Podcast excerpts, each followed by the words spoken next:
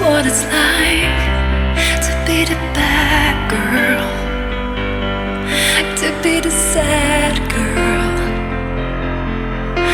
behind blue eyes, and no one knows what it's like.